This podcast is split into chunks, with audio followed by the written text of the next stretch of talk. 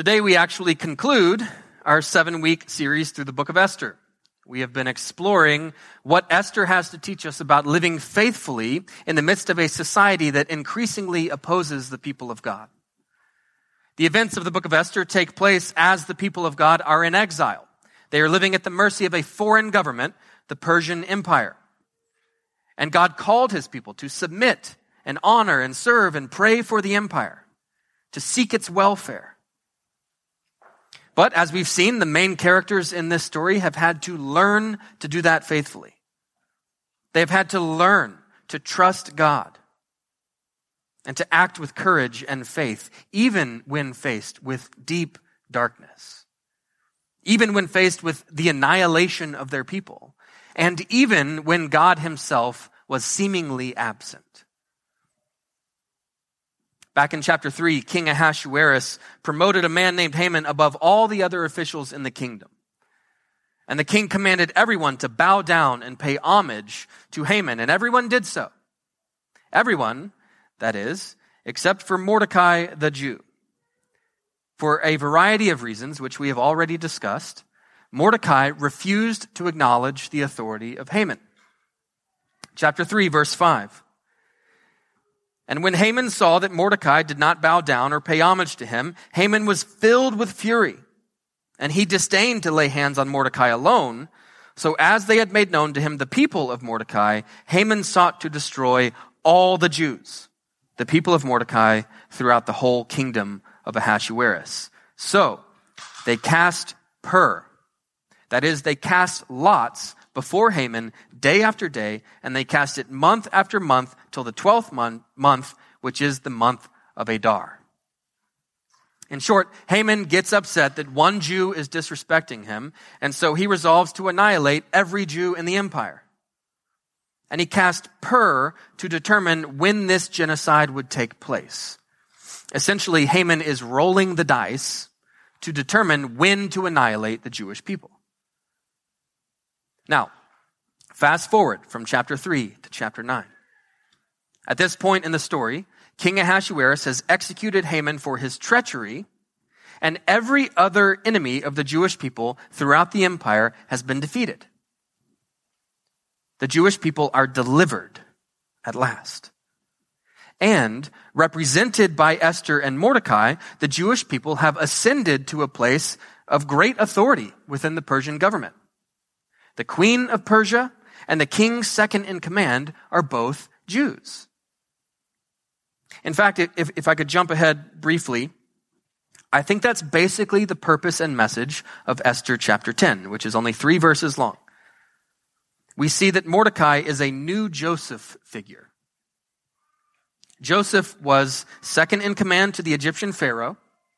He instituted a kingdom wide tax to preserve the welfare of the people and he was loved by all his brothers. We see each of those same elements in Esther chapter 10, but in reference to Mordecai. Mordecai is a new Joseph figure. Okay, back to chapter 9.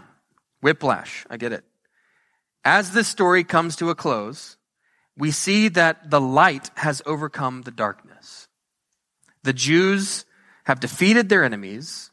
And all that's left now is to institute a feast to commemorate this great moment in the history of Israel. As I said back when we began this study, the book of Esther tells the origin story of a Jewish feast called Purim. And as we have seen, the book of Esther is itself full of feasts. And today we will see what we can learn from the feast of Purim. Chapter 9, verse 20. Mordecai sent letters to all the Jews who were in all the provinces of King Ahasuerus, both near and far, obliging them to keep the 14th day of the month Adar and also the 15th day of the same year by year as the days on which the Jews got relief from their enemies and as the month that had been turned for them from sorrow into gladness and from mourning into a holiday that they should make them days of feasting and gladness, days for sending gifts of food to one another and gifts to the poor. So, all throughout the empire, the Jews inaugurate an annual two day feast. Their sorrow has turned to gladness, their mourning has turned to holiday, and Mordecai orders that they commemorate this deliverance by sharing meals and by caring for the poor. This was a feast marked by joy and hospitality and care for the poor. And why is it called Purim?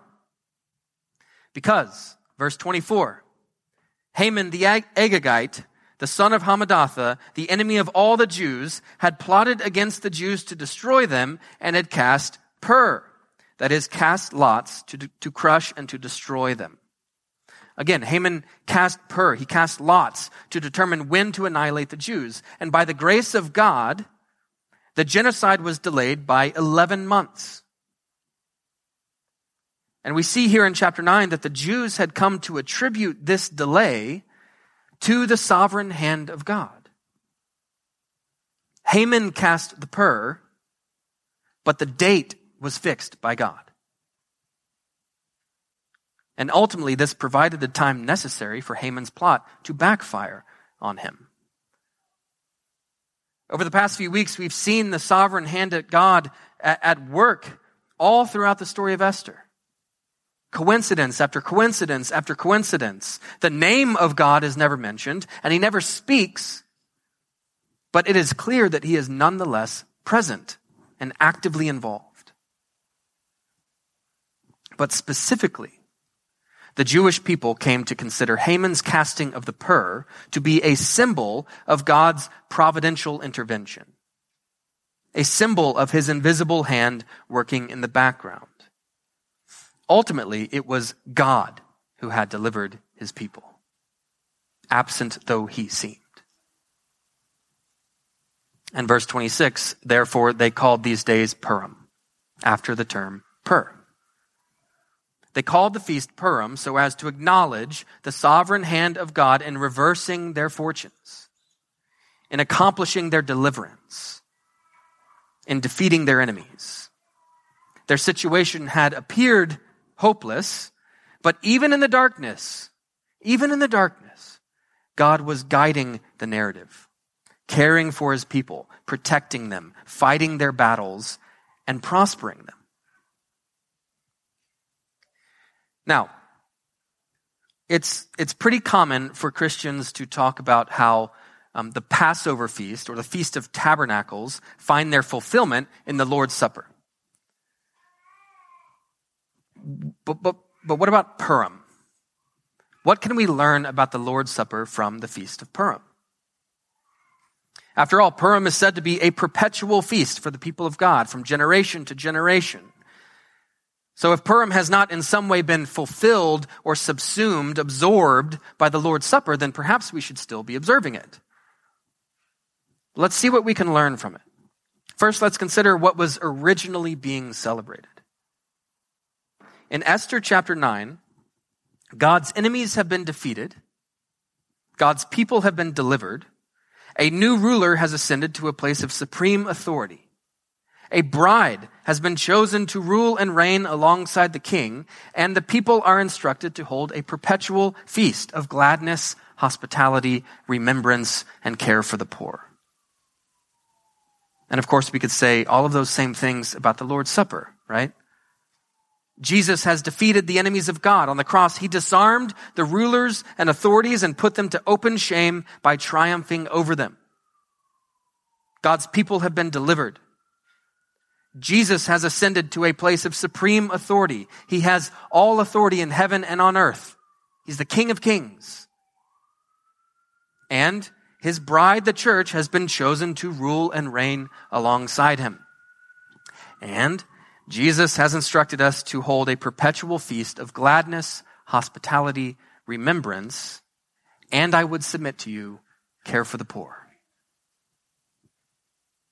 The overlap is striking. There are numerous similarities between the context within which Purim was instituted and the context within which the Lord's Supper was instituted. And I don't think it's a stretch to conclude that the Lord's Supper ought to be characterized by many of the same things. Like Purim, the Lord's Supper should be accompanied by gladness, hospitality, remembrance, and care for the poor. Now, Over the centuries, the Jewish people have added a number of different customs to their observance of Purim. If you were to visit a synagogue during the Feast of Purim, it would be a loud, lively, and joy filled experience. The scroll of Esther is read straight through. If you think our readings are long, visit a synagogue during the Feast of Purim. The congregation is buzzing. There are cheers and there's cheers and laughter whenever Esther and Mordecai are mentioned. There are boos and foot stomping whenever Haman is mentioned. In fact, people will actually write the name Haman on the bottom of their shoes for their stomping. The children dress up as the characters in this play and, and the characters in this story and they put on a play. The people greet one another by delivering food to one another. And special attention is given to feeding the poor and hungry. And this is consistent with the Bible's understanding of a true feast Feasting is not a lavish opportunity for the wealthy to stuff their faces. Feasting is a lavish opportunity to practice hospitality and care for the poor. In addition, there's a, a, tradi- a, tradition of what's referred to as proclaiming the miracle. Proclaiming the miracle. The congregation actively participates in the reading of the story.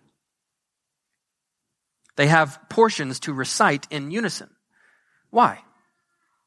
Well, because it's not enough to, to passively listen and silently watch as this story is read over you.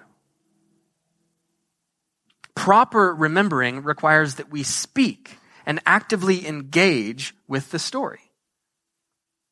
It's like the apostle Paul saying that as often as we eat the bread and drink the wine, we proclaim the death of Christ until he returns. Proper remembering requires a participatory liturgy, not, not a passive reading, not a silent ritual.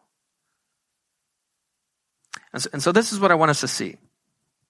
For the Jewish community, the Feast of Purim is an elaborate participatory ritual. And many of the customs are frankly out of the ordinary. They're strange.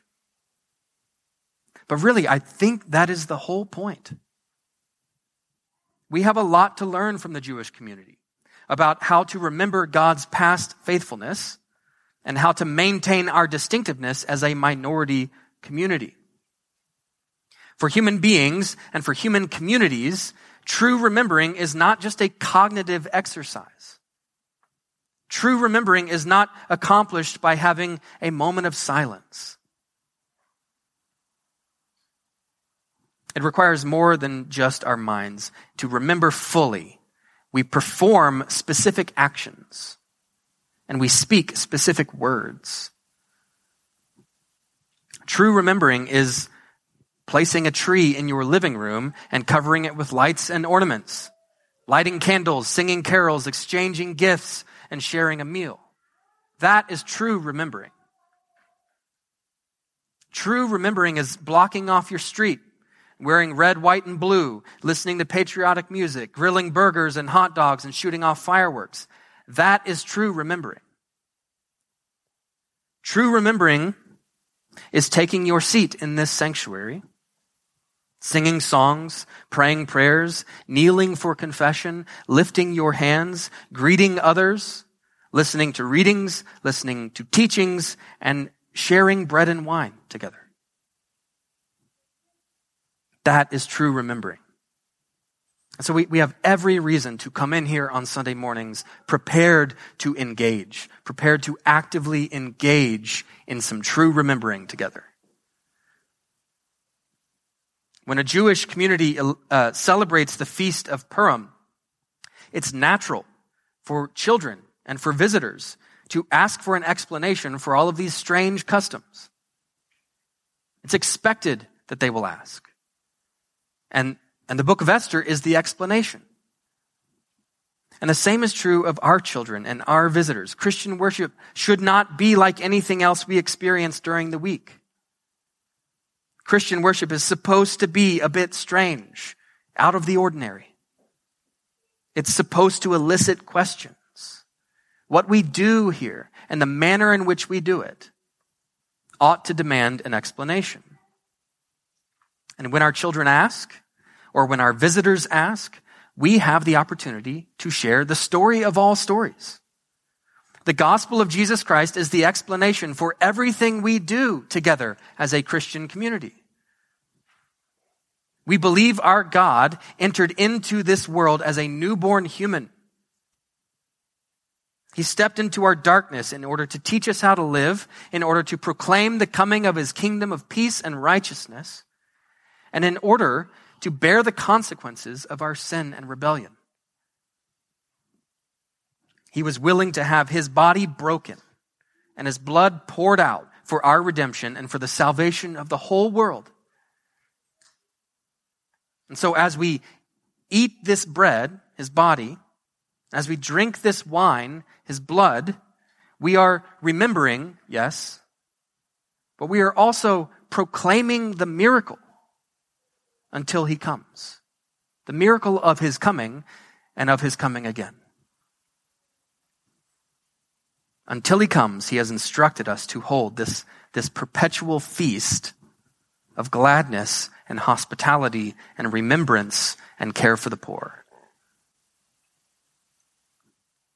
And just like the Feast of Purim, I think we should see in the Lord's Supper, we should see and experience in the Lord's Supper the sovereign hand of God at work in our circumstances.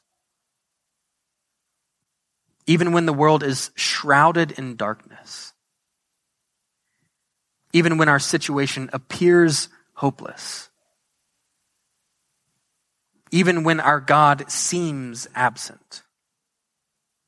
He has taught us to trust Him and to keep on hoping. We know that He is with us. We know that He is on our side. And we know that He is guiding the narrative and caring for us, protecting us, and fighting our battles, and ultimately, in the end, prospering us. Let's be honest. We are never quite as in control as we like to pretend. Much of the time, we are anxious for very good reason because we cannot control our lives. We are not in control. But for those who trust in the God of Esther, that's okay. It's okay to not be in control because God alone is sovereign over the pur. God alone is sovereign over the pur. Above all, I think that is what we learn from the book of Esther. God in this book is invisible. He is inaudible. He is nowhere to be found, and yet he is front and center. The book of Esther teaches us to speak these words from the book of Job. Behold, I go forward, but God is not there, and backward, but I do not perceive him. On the left hand, when he is working, I do not behold him. He turns to the right hand, but I do not see him. But he knows the way that I take. And when he has tried me, I shall come out as gold. When he has tried me, I shall come out as gold. Whatever darkness you are facing, whether darkness in this world, or darkness in your workplace, or darkness in your home, or darkness in your own mind, you have come to the kingdom for such a time as this. To trust the sovereign hand of God and to be a light to those around you. In a world of darkness, Jesus offers Purim, a feast of gladness, hospitality, remembrance, and care for the poor. Let's pray. Heavenly Father, we thank you for the promise of your presence, even in the darkness. You, you have promised that you will be with us always, even to the end of the age. So we trust you. Help us to trust you, to trust that, that you are in control, and, and we confess that we are not. Jesus, you have brought joy and gladness and holiday to a world of darkness. We praise you as our deliverer and our king. Holy Spirit, make us deeply rooted and yet festive. Make us a deeply rooted yet festive community. And, and teach us to care for the poor in accordance with our calling as your people. In the name of the Father, the Son, and the Holy Spirit. Amen.